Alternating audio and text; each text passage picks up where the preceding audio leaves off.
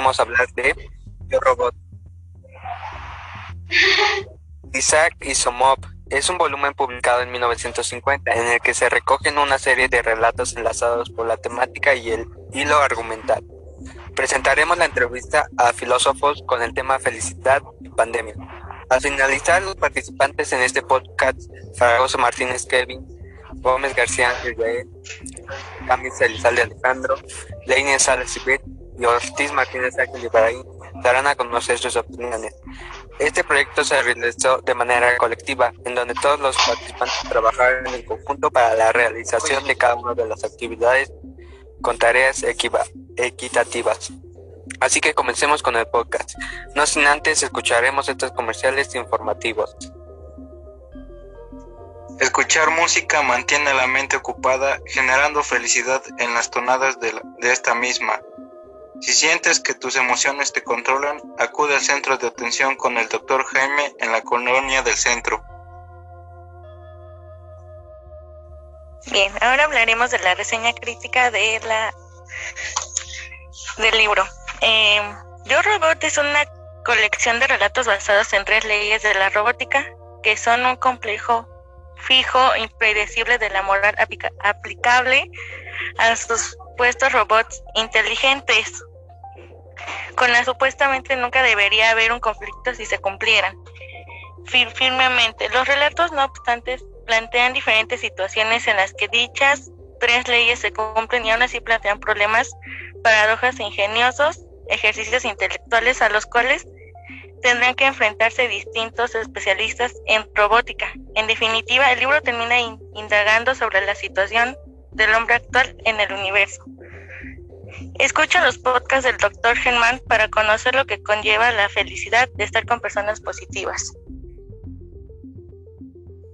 Bueno, ahora se hablará sobre el análisis del libro.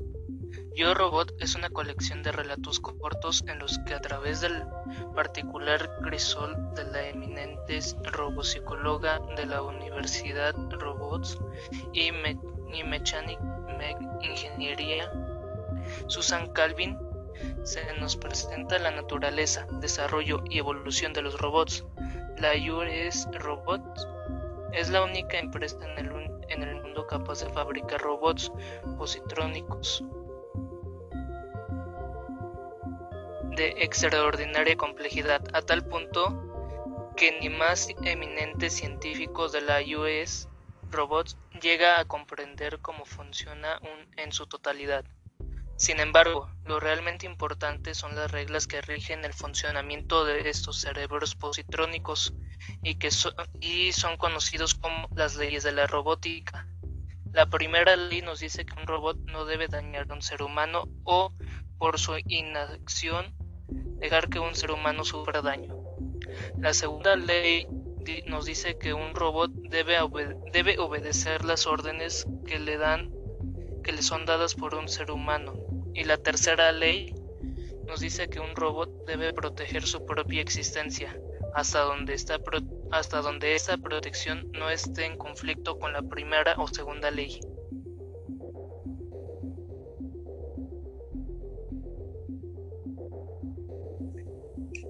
Bien, ahora se hará una pequeña entrevista a los filósofos.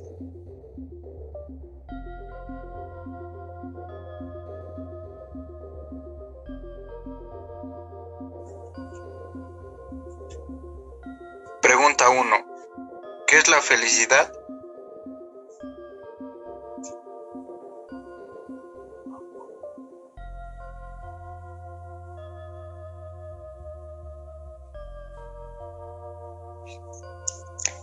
La felicidad es una disposición de la mente y no una condición de las circunstancias. Es aceptar, comprender, ver el lado bueno de cada situación y sentir el placer de estos de estar vivo.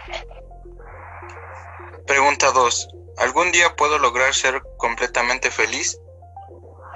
La vida siempre tiene altos, bajos y, y constantes, pero cambiará siempre a nivel, porque cada uno de estos son de los que se ponen sobre la vida. Lo más importante es aprovechar cada momento vivido y convertirlos en una oportunidad para disfrutar, aprender y sonreír. Pregunta 3. ¿Qué es el ser humano? Según una clásica definición, el ser humano es un ser animado y racional. Cuarta pregunta. ¿Qué diferencia existe entre el movimiento de los entes vivos y los internos? El movimiento de la vida llamado el automovimiento, capacidad de moverse por sí mismo en diversos grados. La quinta pregunta. La existencia de, automoción y actividad inherente de los seres vivos en causa, es causa por alguna parte orgánica del cuerpo viviente. No, pues no es un material, es independiente e intrascendible a la materia. Sexta pregunta. ¿Cuál, es la, ¿Cuál de las teorías que explica la naturaleza de la vida tiene mejor funcionamiento racional y real? De las teorías expuestas, la de vitalismo moderado de la más acertada, pues concibe de los fenómenos vitales poseen un carácter específico y por tanto se desprende su irreproductibilidad. Pregunta 7. ¿Por qué se afirma que el alma es principio vital de acuerdo a su acto primero y final?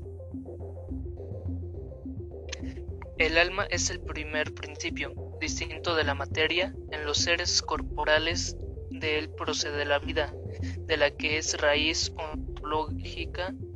Por eso se afirma que el alma es el principio vital del cuerpo vivo. Pregunta 8. ¿Qué es lo que te genera felicidad en estos momentos? poder platicar con, con mi familia a pesar de la distancia. Pregunta 9. ¿Cuáles son las características propias del alma humana? ¿En qué consiste cada una? El alma humana es de característica espiritual, es decir, no es material. Tiene autonomía del ser, es decir, que subsiste por sí mismo. Pregunta 10. ¿Cuáles son las características propias? ¿Cuáles son las partes del hombre de la naturaleza humana? Es decir, si se reduce al hombre a su mero estado de naturaleza, es el instinto de conservación. Pregunta 11. ¿Cuál es la postura de John Locke ante la naturaleza humana?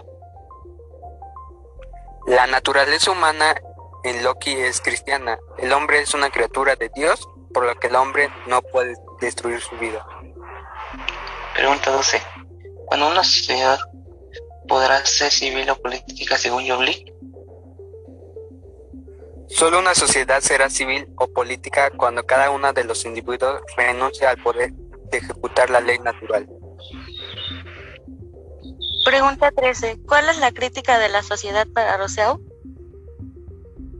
El análisis de la sociedad de su tiempo le plantea a Rousseau una cuestión apremiante hasta que el punto del desarrollo de la, de la civilización y de la cultura.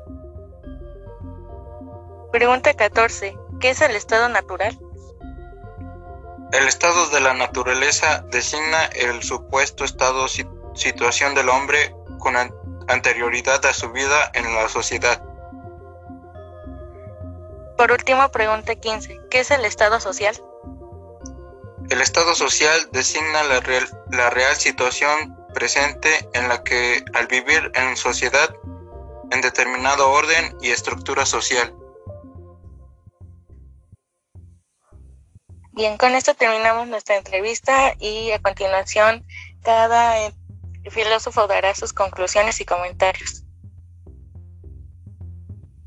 Eh, yo considero, Kevin Fragoso Martínez, que en estos momentos no se tiene tanta felicidad como tiempos anteriores, ya que en algunas personas les ha, ha sucedido por varias tragedias en los últimos años. Eh, bueno, yo, Gámez, con la entrevista y las respuestas de mis compañeros, pude darme cuenta que la felicidad ayuda a arreglar un poco las cosas en el tiempo de pandemia. Yo, Gómez García Ángel considero que la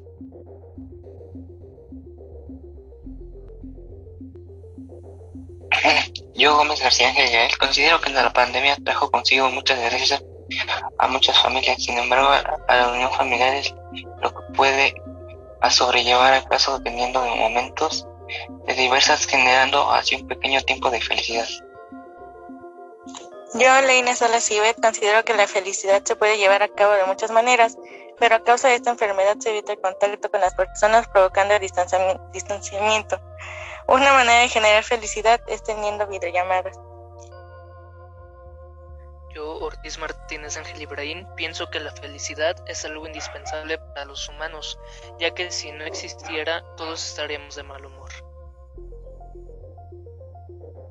Gracias. Gracias por escuchar nuestro podcast.